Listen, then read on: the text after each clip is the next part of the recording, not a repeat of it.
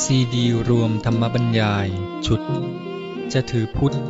และรักษาธรรมได้ เรื่องอย่างนี้ต้องเข้าใจอย่าให้เพี้ยน โดย พระพรมคุณาพร ปออประยุตโต วัดยาณเวศกวัน ตำบลบางกระทึก อำเภอสามพราน จังหวัดนครปฐม เรื่องที่ 22 รู้จักพระพรหมให้ดีไว้ อย่าทำได้แค่ขอท่านอย่างเดียว บรรยายเมื่อวันที่ 23 มีนาคม พุทธศักราช 2549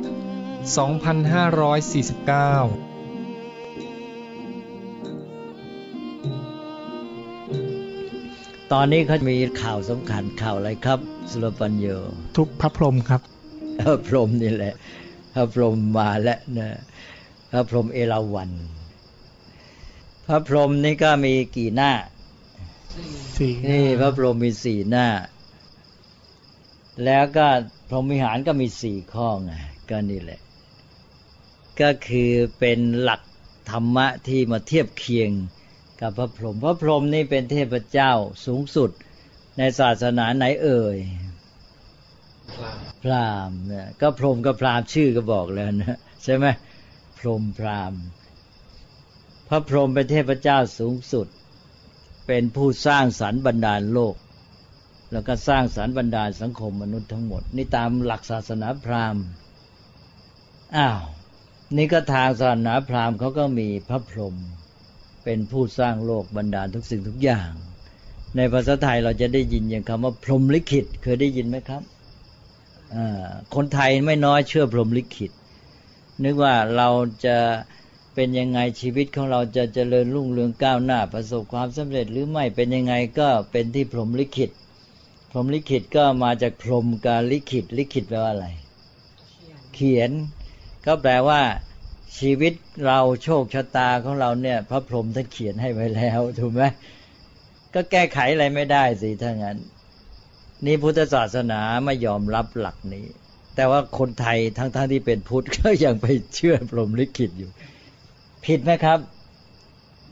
ก็ผิดนะสิไปเชื่อได้ยังไง ครับกูตัวเป็นพุทธเนี่ยไปเชื่อศาสนาพราหมณ์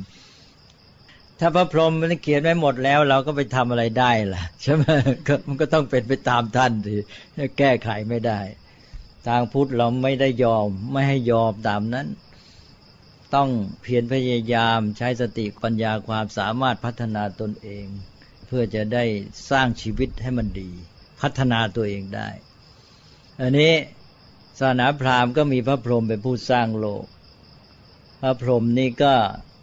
เป็นใหญ่อยู่เดิม แล้วต่อมาศาสนาพราหมณ์นี่ก็วิวัฒนาการเจริญขึ้นมา นานๆเขาก็มีเทพเจ้าอื่นเกิดขึ้น เทพเจ้าบางองค์ที่เคยเล็กก็ใหญ่ขึ้นมา แต่กระทั่งก็ชักจะข่มพระพรหมพระเจ้าที่ใหญ่ขึ้นมาอีกสององค์เนี่ย ก็คือพระนารายณ์เคยได้ยินไหมครับ พระนารายณ์นะพระนารายณ์ก็ใหญ่มากเหมือนกันนะ แต่มาใหญ่ยุคหลัง พระพรหมมีมาแต่เดิม นารายณ์นี่เพิ่งมียุคเนี่ยเอาง่ายๆว่าก่อนศาสนาคริสต์ไม่นาน แต่ว่าของพระพรหมนี่มีก่อนพุทธศาสนาตั้งนาน มีมาแต่เดิม พระพรหมท่านใหญ่มาแต่เดิม ต่อมาพระนารายณ์ชักใหญ่ขึ้นมา มีผู้นับถือมากขึ้น ก็เกิดเป็นนิกายที่นับถือพระนารายณ์ก็ถือว่านารายณ์ใหญ่กว่าพระพรหมอีกพวกที่นับถือพระนารายณ์เขาก็กลายเป็นสร้างตำนานขึ้นมาใหม่ ให้นารายณ์ใหญ่กว่าพระพรหมนารายณ์นี่มีชื่ออีกอย่างเรียกว่าพระวิษณุเคยได้ยินไหมครับอ่านี่ พระวิษณุองค์เดียวกัน ให้จำไว้ด้วย วิษณุนารายณ์นี่องค์เดียวกันสองแล้วนะ พระพรหมกับสองพระนารายณ์หรือวิษณุ ทีนี้อีกองค์หนึ่ง คือพระอิศวรเคยได้ยินไหมอ่าได้ยิน คนไทยได้ยินหมดแล้วพระเจ้าเหล่านี้ พระอิศวรก็ใหญ่มาก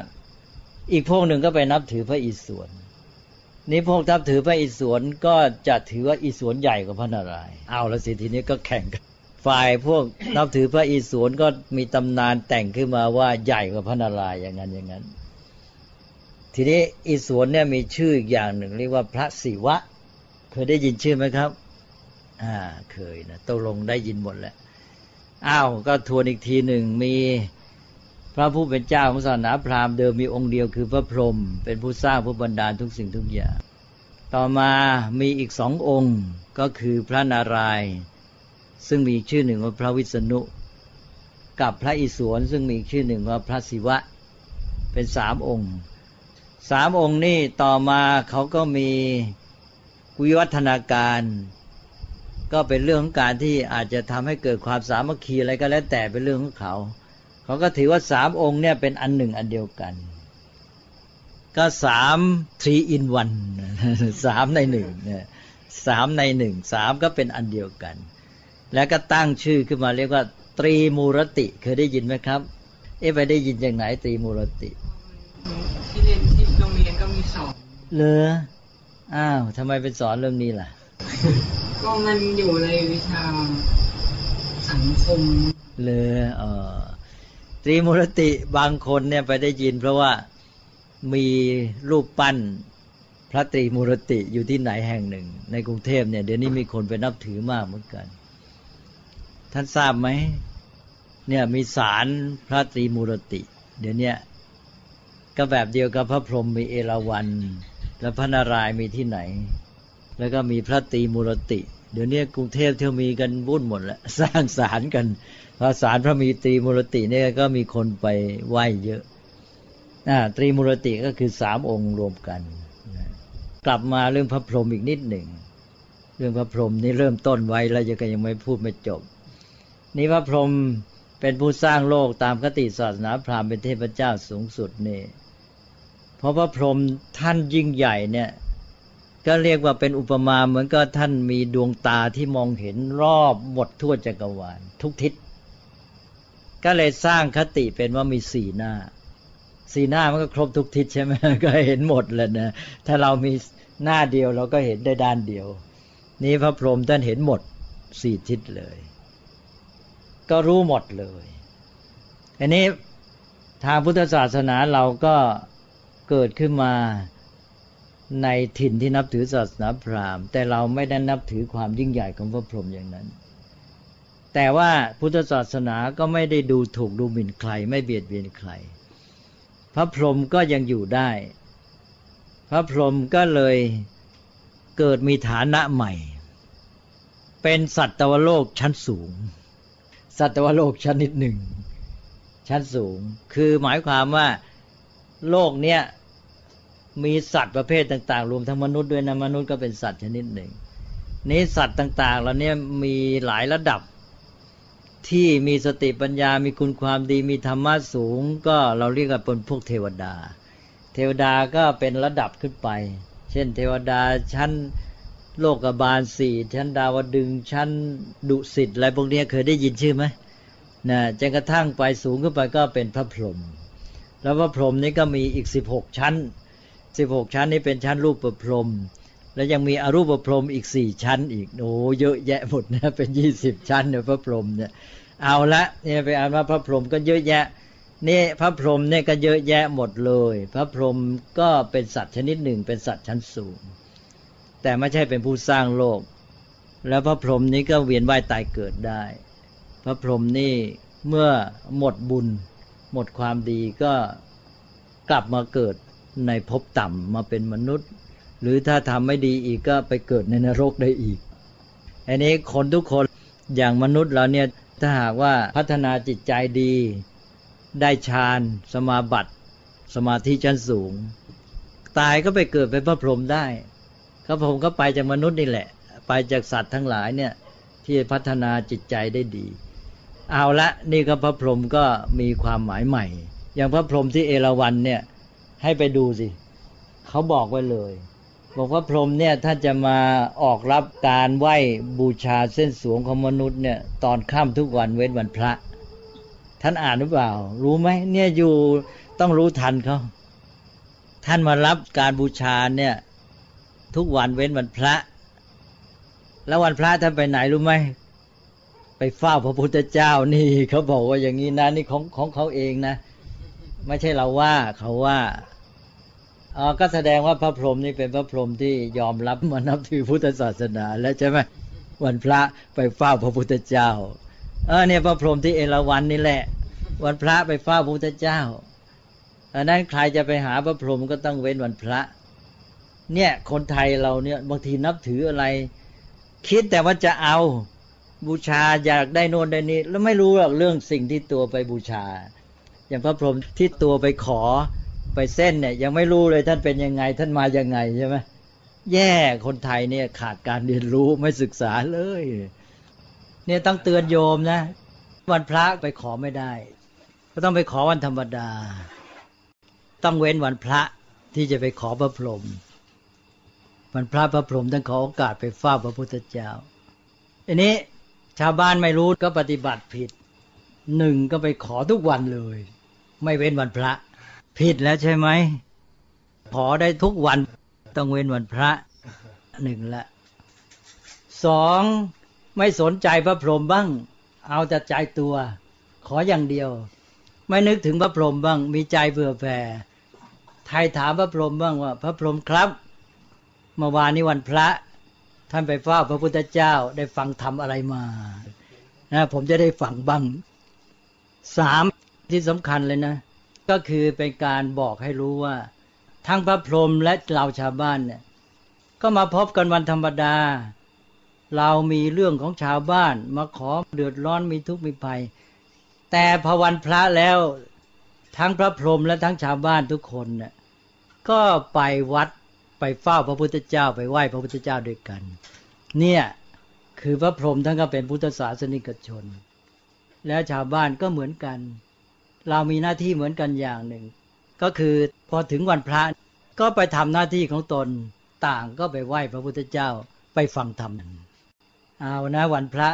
พระพรหมท่านก็ไปไหว้พระพุทธเจ้า เราก็เหมือนกันก็มีหน้าที่ต้องไปไหว้พระไปวัดฟังธรรม ก็คือโบราณเขาหาทางออกไว้ให้ ให้มันมีช่องพัฒนาบ้าง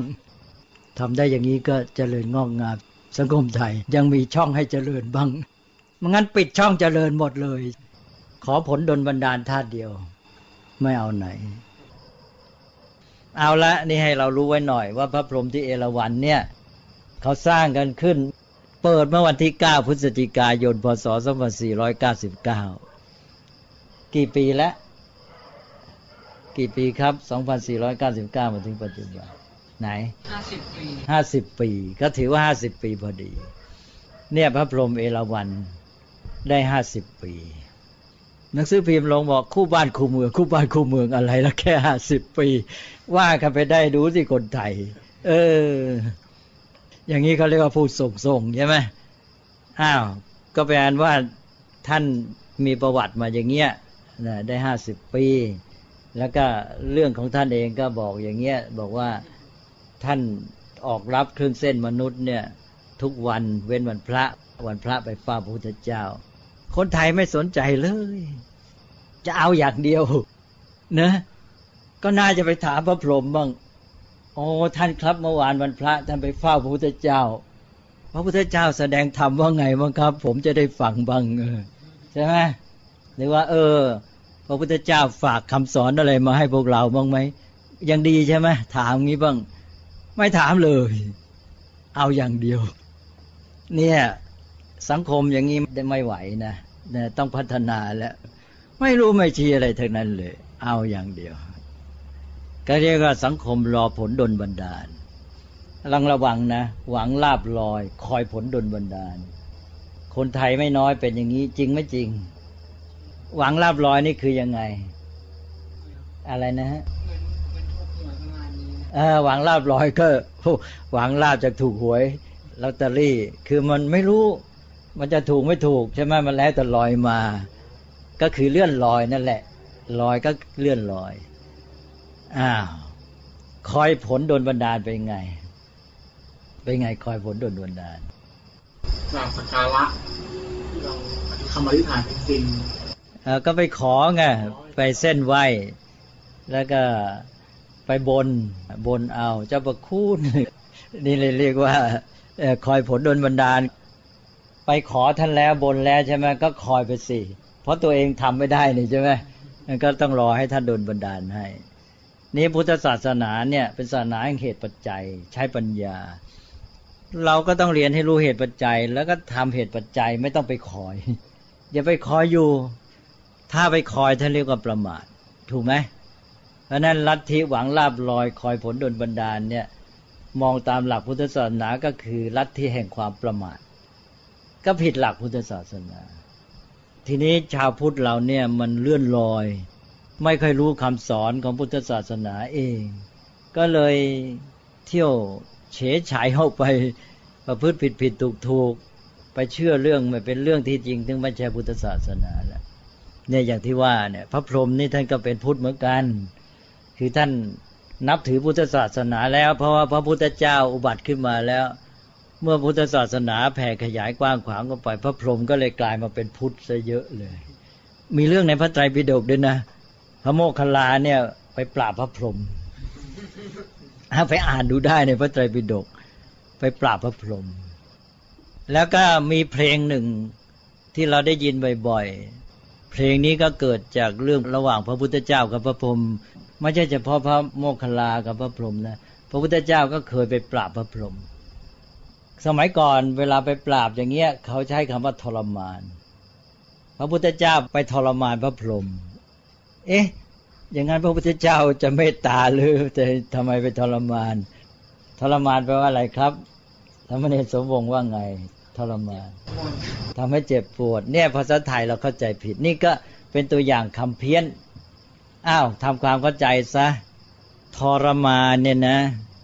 ภาษาบาลีว่าทะมะนะและธรรมนะตัวนี้ตัวเดียวกับคำว่าธรรมะ เคยได้ยินไหมธรรมะ ใครเคยได้ยินบ้างธรรมะทะมะทอทหารมอมาสละอะสัจจะธรรมะขันติจาคะได้ยินไหม อ้าวได้ยินเด้มาในหลักที่เรียกว่าคารวาสธรรมสี่ธรรมะแปลว่าอะไรเอ่ยธรรมะแปลว่าฝึก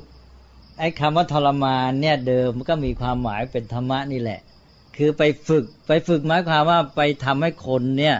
ดีขึ้น ไปฝึกเขาให้เขาเปลี่ยนแปลงจากที่มันเคยไม่รู้ไม่มีปัญญามันโง่ ให้มีปัญญาขึ้นก็เรียกว่าฝึก เขาเป็นคนไม่ดี เป็นคนพาลก็ทำให้เป็นบัณฑิต ก็เรียกว่าฝึกคำว่าทรมานก็คือไปเปลี่ยนนิสัยอันนี้พระพุทธเจ้าไปทรมานพระพรหมก็คือไปเปลี่ยนแปลงพระพรหมให้ดีขึ้น ให้ท่านเปลี่ยนความคิด เปลี่ยนความเข้าใจใหม่ให้ถูกต้อง ไม่ใช่ไปทรมานให้เจ็บปวด นี่ภาษาไทยมันเพี้ยนไปอ้าวเข้าใจซะทีนี้เล่าให้ฟังเรื่องหนึ่ง เพราะว่ามันเกี่ยวกับเรื่องของดนตรีไทยด้วย เวลาพระจะขึ้นเทศเนี่ย ปีพายเขาจะบรรเลงเพลงหนึ่ง เคยได้ยินไหมเอ่ยใครใกล้ชิดกับประเพณีไทยบ้างใคร เคยได้ยินไหมเวลาพระจะเทศมีเพลงหนึ่ง เขาเรียกว่าเพลงสาธุการ ไม่ทันและสมัยนี้นะ เป็นเพลงที่เพราะมาก เวลาพระจะขึ้นเทศ ปีผ้าเขาจะบรรเลงเพลงสาธุการ ก็เรื่องมันก็เป็นมาอย่างนี้ คือนี่มันเข้ามาเป็นเรื่องตำนานมาเข้ากับวัฒนธรรมประเพณีก็คือมีเรื่องว่าพระพุทธเจ้าไปทรมานพระพรหมพระพรหมองค์นั้นชื่อว่าพระกะ คนไทยเรียกว่าพระกาพรหมนี่พระกาพรหมท่านเป็นพรหมท่านก็ถือว่าเนี่ยท่านเนี่ยยิ่งใหญ่ที่สุดเป็นผู้สร้างผู้บันดาลทุกสิ่งทุกอย่าง แล้วท่านก็ไม่เกิดไม่ตาย ท่านก็อยู่อย่างเงี้ยพระพุทธเจ้าก็ไปทรมานก็คือไปแก้ความเข้าใจผิด ที่จริงท่านไม่ใช่ว่าไม่เกิดไม่ตายล่ะคือพรหมเนี่ยเข้าใจผิดตัวเองมีอายุยืนจนกระทั่งว่า มันทวนระลึกไปไม่ไหว นึกไปเมื่อไหร่ตัวเขายังอยู่ ก็เลยนึกว่าตัวเนี่ยไม่เกิดไม่ตาย ที่แท้เนี่ยไม่จริงพระพุทธเจ้าไปแก้ความเข้าใจอันนี้พระพุทธเจ้าไปสนทนากับพระพรหมที่ชื่อพระกัปพรหมถึงตอนหนึ่งก็ทดลองฤทธิ์กัน อันหนึ่งก็คือบอกว่าอ้าวมาลองหายตัวกัน แล้วหา ก็เรียกว่าซ่อนหาแหละ ซ่อนหาแบบนี้ก็คือหายตัวไปเลย หายตัวไปแล้วก็อีกฝ่ายหนึ่งต้องบอกได้ว่าอยู่ไหน เรียกตัวกลับมา ถ้าบอกได้อีกฝ่ายก็ต้องแพ้ใช่ไหมเนี่ยอ้าวตกลง พระพรหมหายตัวก่อน พระพรหมก็หายตัวไป จะไปอยู่สะดือทะเลใต้มหาสมุทรสุดจักรวาลไหน พระพุทธเจ้าชี้ได้หมดพุทธเจ้าเธออยู่นี่ ไปสุดจักรวาลไหน อยู่นี่พระพรหมยอมขั้นที่หนึ่งแปลว่าหนีไม่รอดแหละก็ถึงทีตาพระพุทธเจ้าบ้างอ้าวพระพุทธเจ้าหายตัวบ้าง ให้พระพรหมหา พระพุทธเจ้าก็หายตัวหายพระองค์วิบพระพรหมมีสี่พักมองเห็นทั่วจักรวาลหมด เอ๊อย่างนั้นก็ยังมองไม่เห็นจนกระทั่งในที่สุดอ่อนใจ เอาล้วยอมแล้ว พระพุทธเจ้าอยู่บนเสียนพระพรหมพระพรหมบอกเรายอมแล้วลงมาเถอะพระพุทธเจ้าวางเงื่อนไขว่ายังไม่ลง ต้องเชิญลง ต้องแต่งถ้อยคำให้ไพเราะเชิญลง นี่แหละก็เลยเป็นที่มาของเพลงสาธุการ ก็คือเพลงที่พระพรหมแต่งขึ้น เพื่ออัญเชิญพระพุทธเจ้า เพลงสาธุการก็เกิดขึ้นในดนตรีไทย เวลาพระจะขึ้นเทศก็ต้องบรรเลงเพลงสาธุการ พระก็เดินขึ้นธรรมาเทศ นี่พระพรหมก็อัญเชิญพระพุทธเจ้าเสด็จลงมาอันนี้ก็เป็นส่วนตำนานของไทยแหละ แต่ว่าไปเชื่อมกับเรื่องในพระไตรปิฎกเรื่องในพระไตรปิฎกนั่นไม่เหมือนอย่างในไทยหรอก แต่ว่าในไทยนี่เราเอามาเล่าให้คนไทยเข้าใจง่าย ๆ เพราะชาวบ้านนี่จะไม่เข้าใจเรื่องลึกซึ้ง นี่พระพุทธเจ้าตรัสในนั้นมันเป็นเรื่องคำสอนที่เราเรียกกันว่าปรัชญา นี่ชาวบ้านจะเข้าใจยังไงล่ะ คนไทยเราที่เป็นบรรพบุรุษก็ฉลาด จะเอามาสื่อสารกับชาวบ้านก็ต้องมาแต่งเป็นเรื่องให้มันสนุก ก็พูดกันเป็นเรื่องเป็นราวอีกแบบหนึ่ง เนี่ยเรื่องในวัฒนธรรมประเพณีซึ่งมีรากฐานมาจากพุทธศาสนา ท่านจะได้รู้ไว้พระพรหมก็แปลว่ามีสี่พักก็เห็นสัตว์ทั่วไปหมด ทั่วจักรวาลอันนี้พุทธศาสนานั้นไม่ได้ให้ความสำคัญเรื่องพระพรหมและอำนาจยิ่งใหญ่ ถือธรรมเป็นใหญ่ ก็เปลี่ยนจากเทพสูงสุดเป็นธรรมะสูงสุด ก็เอาธรรมะคือความจริงเนี่ยมาให้มนุษย์ศึกษาเล่าเรียนให้รู้ความจริงและปฏิบัติให้ถูกต้อง ก็เลยเอาหลักเกี่ยวกับเรื่องพระพรหมนี่มาใช้ในความหมายใหม่ พรหมมีในพุทธศาสนาหนึ่งก็อย่างที่บอกเมื่อกี้ เป็นสัตวโลกประเภทหนึ่งที่สูงประเสริฐที่ได้สมาธิได้ฌานสมาบัติ แล้วสัตว์โลกที่ประเสริฐก็ต้องมีคุณธรรมความดี โดยเฉพาะก็จิตที่สูงที่เป็นสมาธิเนี่ยจิตที่เป็นสมาธิจิตดีนี่ก็มีคุณสมบัติ ท่านก็ให้หลักที่ว่ามนุษย์เนี่ยจิตยังไงจะเป็นจิตที่ดี จะเป็นจิตที่ช่วยให้อยู่ร่วมกันในโลกอย่างมีสันติสุข มนุษย์แต่ละคนควรจะรับผิดชอบต่อโลกที่ตัวอยู่ด้วย ไม่ใช่รอให้พระพรหมมาสร้างตัวเองได้แต่ทำลาย เราทุกคนนี่แหละ สร้างสรรค์บรรดาลโลกได้ ด้วยการที่เรากระทำต่างๆทำไม่ดีเราก็ทำลายโลกถูกไหมที่เราเปลี่ยนเบียนกันอย่างนี้ก็คือทำลายโลก ถ้าเราช่วยเหลือเกื้อกูลกัน ก็ช่วยสร้างสรรค์โลกใช่ไหมอ่า นี่แหละพระเจ้าก็ทรงเอาที่จุดเนี้ย มนุษย์เรานี่แหละ ไม่ต้องไปมัวมองเทพเจ้าหรอกพวกเธอนี่แหละ ทุกคนเนี่ยเราต้องรับผิดชอบช่วยกัน สร้างโลกให้ดี เราก็มาช่วยเหลือเกื้อกูลกันเพื่อดีต่อกัน มีความสัมพันธ์ที่ดี ก็มาจากคุณธรรมในใจ ก็ต้องมีคุณธรรมที่ดี คุณธรรมที่ดีที่มีต่อกันต่อเพื่อนมนุษย์สัตว์ทั้งหลายทั่วหน้าเนี่ยก็จะเป็นเหมือนกาพระพรหมที่มีสี่หน้า ตั้งเป็นหลักขึ้นมามีธรรมะสี่ข้อ ถ้ามีแล้วก็เหมือนพระพรหมสี่หน้า เมื่อปฏิบัติต่อเพื่อนมนุษย์สัตว์ทั้งหลายสี่อย่างเนี่ย สม่ำเสมอทั่วกันหมด ก็รักษาให้โลกนี้อยู่ได้ดี มนุษย์ทุกคนก็จะมีส่วนในการสร้างสรรค์บรรดาลโลกนี้หมด เราเป็นพรหมเลย ถ้าเรามีคุณธรรมสี่ประการนี้เราเป็นพรหมทุกคนเป็นพรหมไม่ต้องรอให้พระพรหมมาทำให้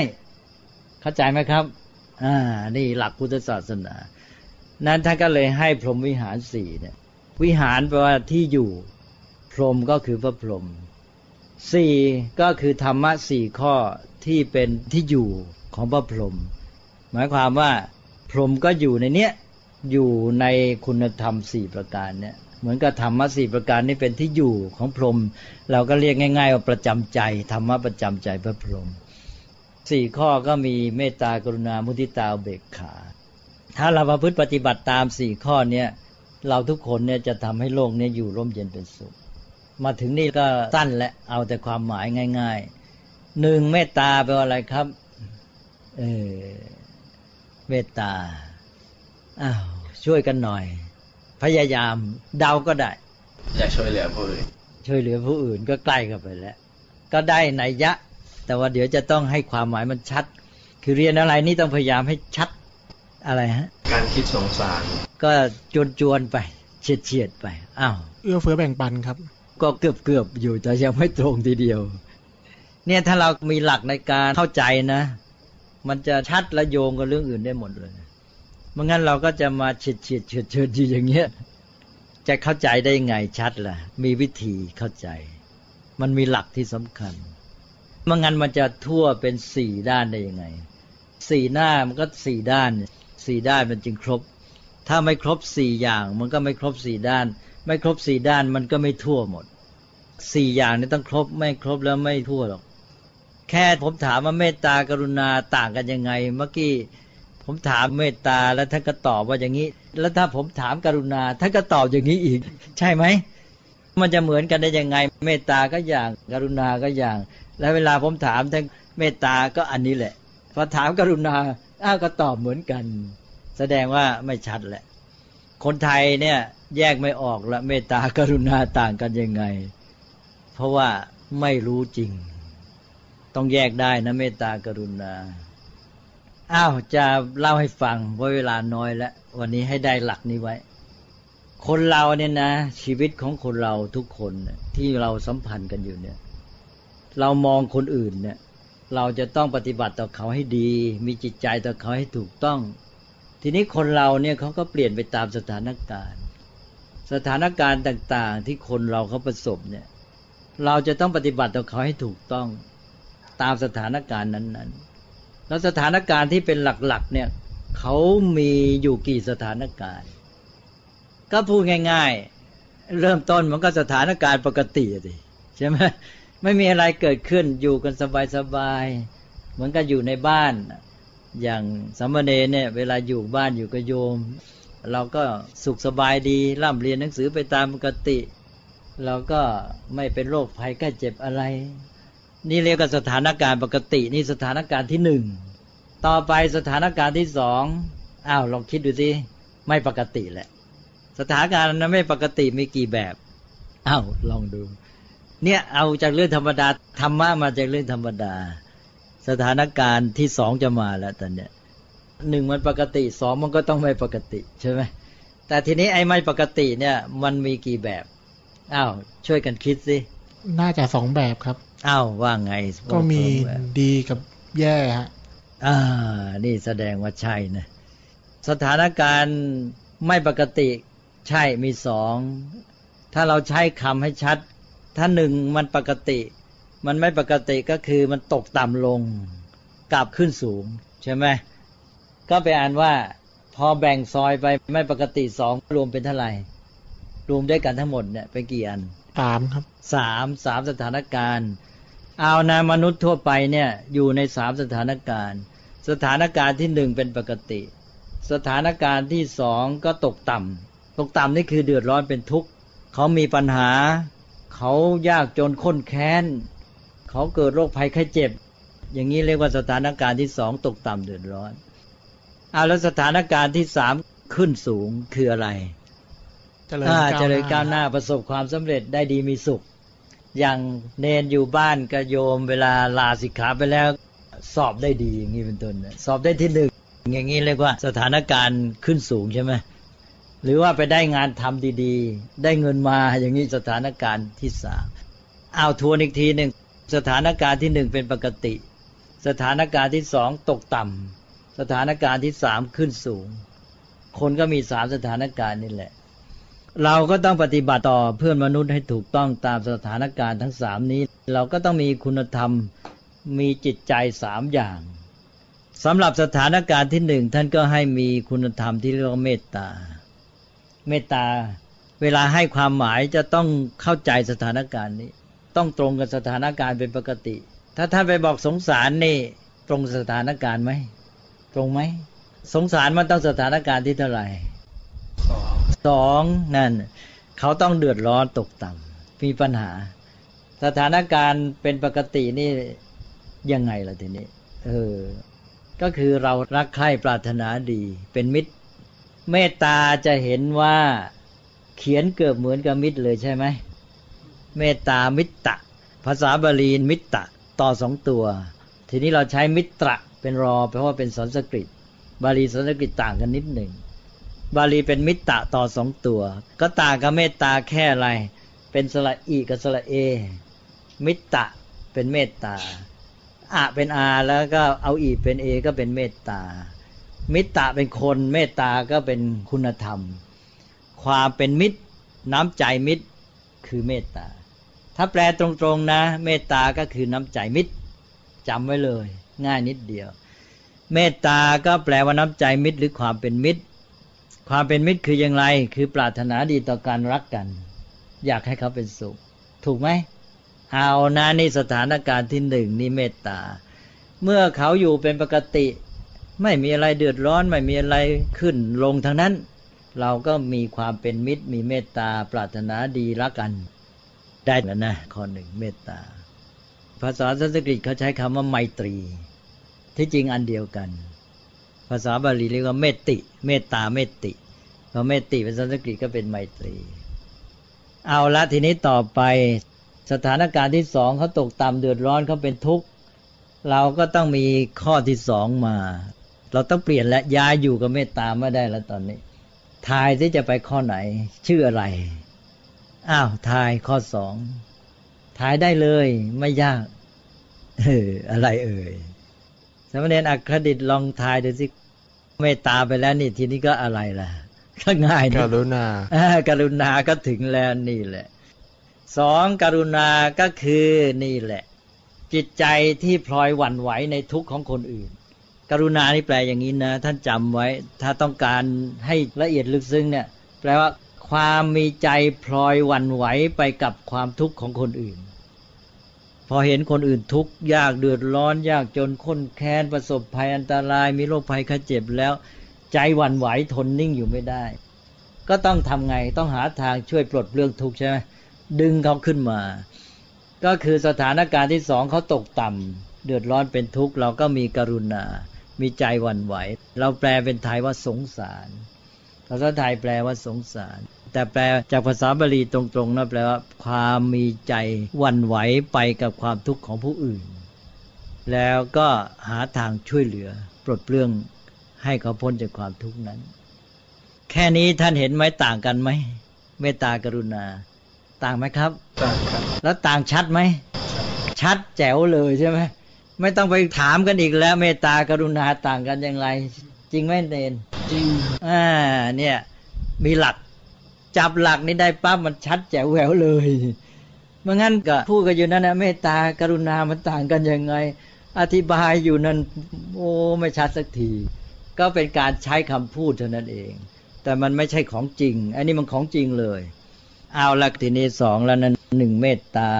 คือภาวะจิตที่ปรารถนาดีมีน้ำใจเป็นมิตรต่อผู้อื่นในยามที่เขาเป็นปกติสองกรุณาก็ความสงสารพลอยมีจิตใจวันไหวไปในยามที่เขาตกต่ำเดือดร้อนเป็นทุกข์ อยากจะช่วยเหลือ ทีนี้ต่อไปสถานการณ์ที่สามท่านบอกแล้วนี่ สถานการณ์อะไรอสมเณรสัมมาสถานการณ์อะไรครับที่สามสถานการณ์อะไรฮะ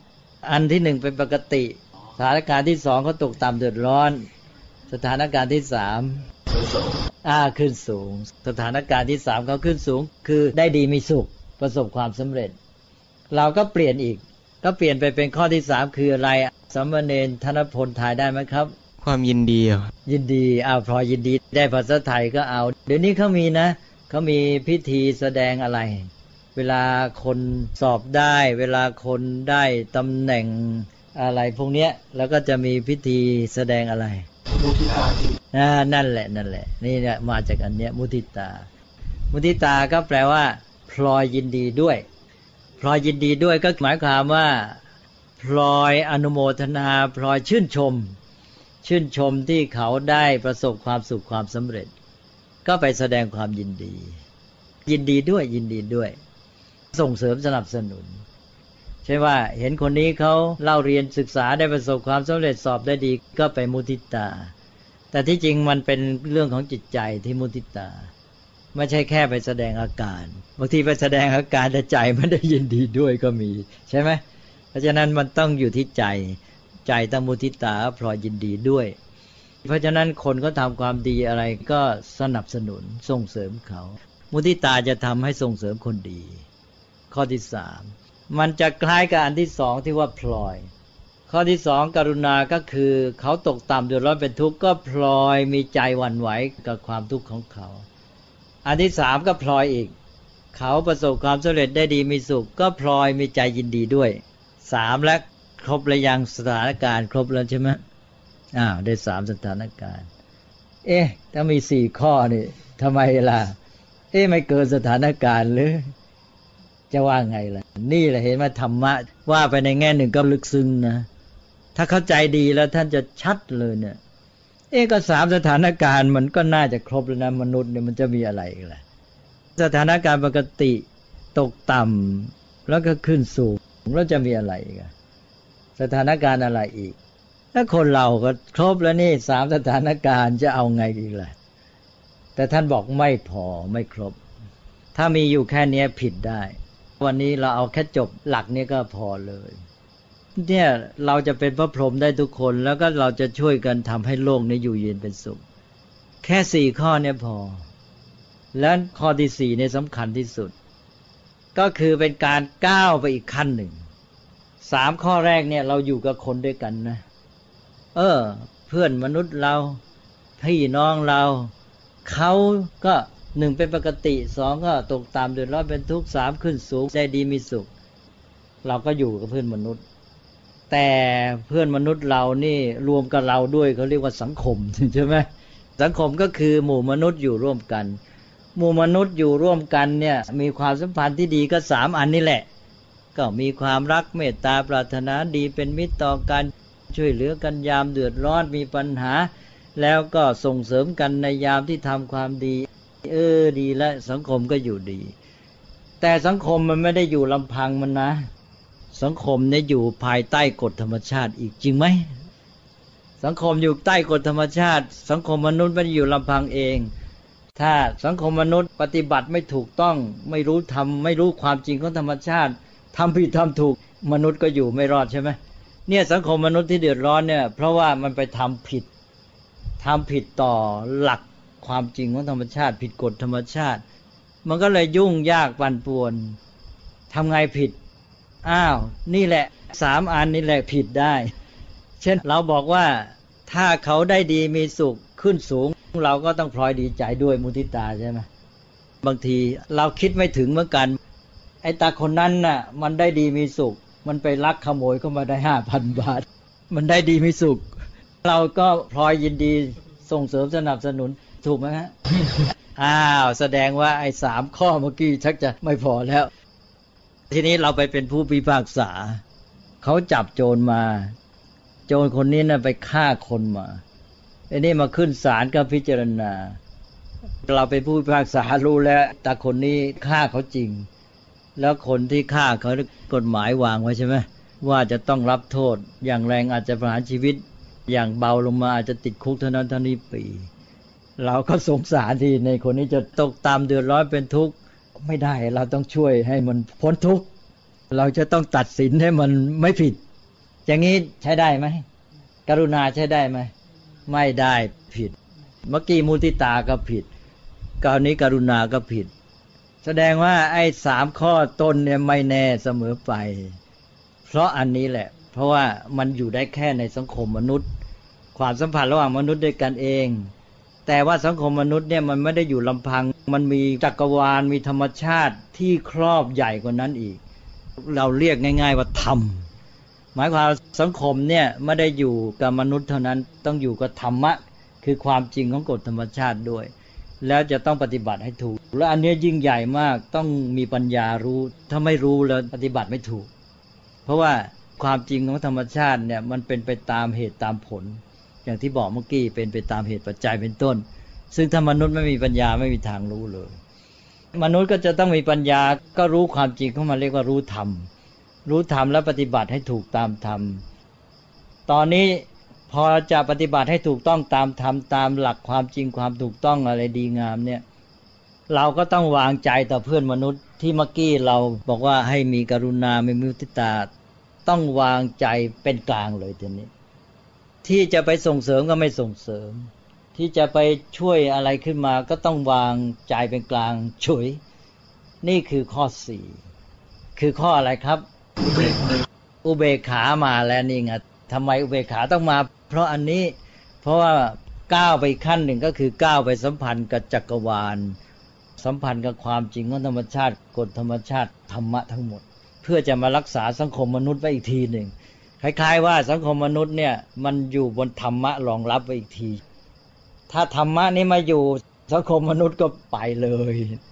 เพราะนั้นมนุษย์ต้องรักษาธรรมะนี้ไว้ด้วยปฏิบัติให้ถูกต้อง ข้อที่สี่ก็มาเพื่ออันนี้ เพราะว่าสามข้อแรกไม่พอ ก็คือก้าวไปสู่การที่จะรักษาความสัมพันธ์ระหว่างสังคมมนุษย์ทั้งหมดกับธรรมะความจริงของธรรมชาติอีกทีหนึ่ง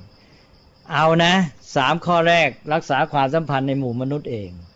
แล้วข้อสี่ก็คือรักษาความสัมพันธ์ที่ถูกต้องระหว่างสังคมมนุษย์ทั้งหมดกับความจริงของธรรมชาติ ทีนี้อันเนี้อย่างที่ว่าเราต้องมีปัญญาต้องมีความรู้เข้าใจ แล้วก็วางใจเป็นกลางต่อเพื่อนมนุษย์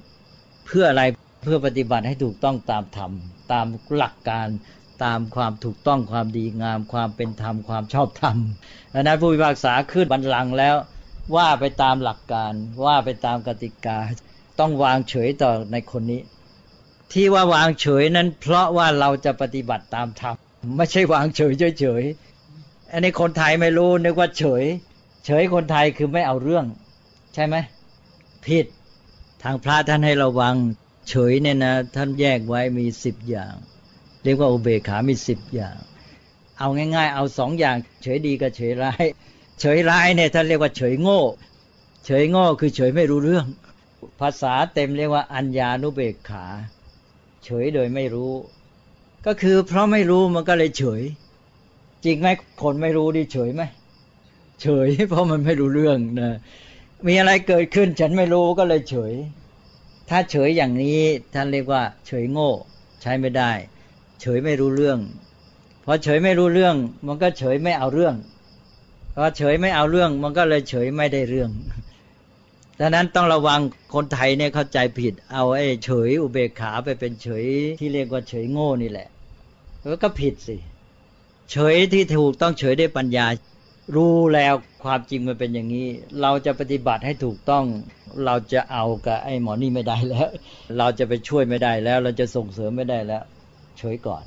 แล้วธรรมะหลักการถูกต้องเป็นยังไง เราก็รู้เข้าใจแล้วปฏิบัติตามนั้น ก็คือทำให้ถูกต้องตามธรรมะ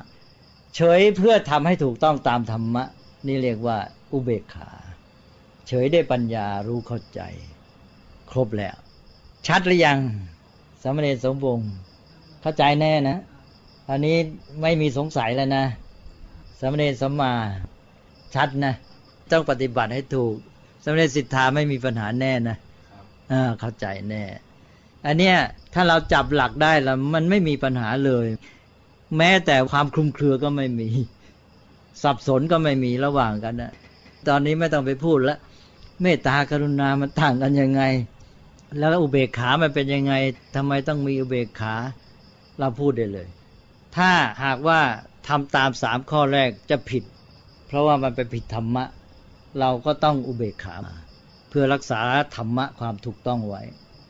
สามข้อแรกนี่เป็นความรู้สึกที่ดีต่อกัน ความรู้สึกรักใคร่ปรารถนาดีสงสารอยากช่วยเหลือ มีความพลอยยินดีด้วย ความรู้สึกเท่านั้น แต่ข้อสี่นี้ต้องมากับปัญญาคือความรู้ ต้องรู้ความจริง ว่า เออไอ้นี่มันถูกต้องหรือไม่ถูกต้องหลักการความเป็นธรรมชอบธรรมมันเป็นยังไงต้องรู้พอรู้ได้ปัญญาแล้วก็ปฏิบัติถูกต้องตามธรรมะข้อสี่ก็ต้องอาศัยปัญญา เพราะนั้นมนุษย์เนี่ยต้องดุลกัน นี่หลักการทั่วไปต้องจำไว้อีกอันคือมนุษย์เราเนี่ยมีได้ความรู้สึกก็ได้ความรู้ ได้ความรู้สึกนี่ก็เป็นเรื่องที่ว่าเราต้องพัฒนาเช่นความรู้สึกไม่ดี มีความรู้สึกโกรธความรู้สึกขุ่นมัว ความรู้สึกเศร้าหมองอะไรเนี่ยเรียกความรู้สึกไม่ดีใช่ไหมเราต้องแก้ไม่เอา เราก็มีความรู้สึกที่ดีอย่างที่เราพูดไปแล้ว เช่น ความรู้สึกร่าเริงเบิกบานผ่องใส ความรู้สึกปรับปลื้มยินดีปีติอิ่มใจ ความรู้สึกผ่อนคลายสงบเย็นความรู้สึกมีความสุขอะไรเงี้ย อันนี้ด้านความรู้สึกก็ต้องเอาที่ดี ๆ แต่มีเพียงความรู้สึกไม่พอต้องมีความรู้ด้วย ด้านความรู้ก็คือว่าอะไรเป็นอะไรมันจริง ไม่จริงมันถูกต้องไม่ถูกต้องอะไรเป็นไง และด้านความรู้นี่แหละ จะมาทำให้ความรู้สึกมันพอดี ถ้าไม่งั้นความรู้สึกมันจะพอดีไม่ได้ ไอ้ที่ไม่ควรจะไปดีใจก็ไปดีใจ ไอ้ที่ไม่ควรเศร้าโศกก็ไปเศร้าโศก เพราะความไม่รู้ความรู้หรือปัญญามันจะมาปรับให้ความรู้สึกพอดีเพราะนั้นมนุษย์เราต้องมีสองด้านให้พอดี ความรู้สึกกับความรู้ และความรู้ก็มาปรับความรู้สึกให้สมดุล เพราะนั้นเราก็มีหลักที่เรียกว่า พรหมวิหารสี่พอมีก็เท่ากับพระพรหมสี่หน้าก็ครบทุกด้านเลย ปฏิบัติต่อเพื่อนมนุษย์ได้พอดีหมด ครบทุกสถานการณ์แล้ว ยิ่งกว่านั้นก็คือยังรักษาความจริงของธรรมชาติตัวธรรมะไว้รองรับสังคมไปได้อีกด้วย ถ้ามนุษย์ปฏิบัติตามหลักพรหมวิหารสี่ได้ โลกนี้ก็สบายถูกไหมพระพุทธเจ้าสอนไว้ก็เป็นความจริง มนุษย์ทุกคนก็เป็นพรหมได้เลย ไม่ต้องไปรอพระพรหมโน้นนี่แหละพุทธศาสนาท่านต้องการให้มนุษย์พัฒนาตัวเอง ให้มนุษย์เนี่ยมารู้จักรับผิดชอบทำเองได้ ไม่ต้องไปรอโดนบันดาลอยู่ ไม่งั้นก็รออยู่นั่นแหละ อ้อนวอนพระพรหมให้ท่านมาทำให้ เอานะ วันนี้ก็ได้เข้าใจแล้วหลักนี้ พรหมวิหารสี่เอาเรื่องเหล่านี้ไปแนะนำญาติโยมด้วย บอกว่าถ้าคุณยังไปไหว้พระพรหมแล้วก็อย่าลืมนะวันพระอย่าไปเชียวแล้วก็วันพระในพระพรหมท่านก็ไปวัดเราก็ต้องไปวัดเหมือนกัน ถ้าจะไปหาพระพรหมต้องถามท่านด้วย เมื่อวานวันพระ พระพรหมบอกว่าไปเฝ้าพระพุทธเจ้า พระพุทธเจ้าสอนแสดงทำอะไร ใช่ว่าจะไปเอาอย่างเดียวอ่าแล้วผมฝากเป็นการบ้านให้ท่านไป คือพรหมวิหารสี่เนี่ยที่ใช้สำคัญมาก แดนต้นแหล่งที่มาของโลกทั้งหมดเนี่ยมาจากในบ้าน โลกมนุษย์เราเนี่ยที่แท้ก็มาจากครอบครัวนี่แหละ เป็นสังคมต้นแบบสังคมแรก พรหมวิหารสี่ก็เลยต้องใช้ในบ้านก่อน ให้ท่านไปพิจารณาว่าคุณพ่อคุณแม่มีพรหมวิหารอย่างไร นอกจากว่าท่านมีอย่างไรแล้ว ถ้าเราไปเป็นพ่อแม่เราจะปฏิบัติอย่างไร จะได้เลี้ยงลูกให้เจริญเติบโตอย่างดี ฝากไปให้เป็นการบ้านให้ไปคิดปฏิบัติอย่างไรก็คือปฏิบัติระหว่างคุณพ่อคุณแม่กับลูก โดยเฉพาะคุณพ่อคุณแม่จะปฏิบัติต่อลูกอย่างไร ให้ถูกต้องตามหลักพรหมวิหารสี่เนี่ย ให้ไปคิดนะ ลูกมีสามสถานการณ์อย่างไร แล้วปฏิบัติต่อลูกด้วยสามข้อแรกอย่างไร แล้วก็ข้อที่สี่ปฏิบัติต่อลูกเมื่อไหร่ข้อที่สี่นี่แหละยากพ่อแม่จะมีอุเบกขาต่อลูกเมื่อไรอย่างไร ถ้าท่านคิดออกนะ นี่แหละ ถ้าเป็นพ่อแม่ก็จะเลี้ยงลูกได้อย่างพัฒนาเจริญงอกงามก้าวหน้า มีความเข้มแข็งและมีความสุข ให้เอาหลักเนี้ยไปคิด ตีให้แตก แล้วถ้ามีโอกาสก็มาคุยเรื่องนี้ต่ออีกหน่อย อันนี้ก็ไม่ยาวแล้วเพราะว่าได้หลักใหญ่แล้ว เอานะ วันนี้ว่าซะยาวเลยเรื่องพระพรหมก็ดีเป็นการที่ได้มองกว้างๆให้ให้ใจแล้วก็ชัดไปเลย เราจะได้เห็นพุทธศาสนาเจริญมายังไง แล้วสอนยังไง ไม่มีอะไรสงสัยนะอ่าไม่มีสงสัยวันนี้ก็เอาเท่านี้ก่อน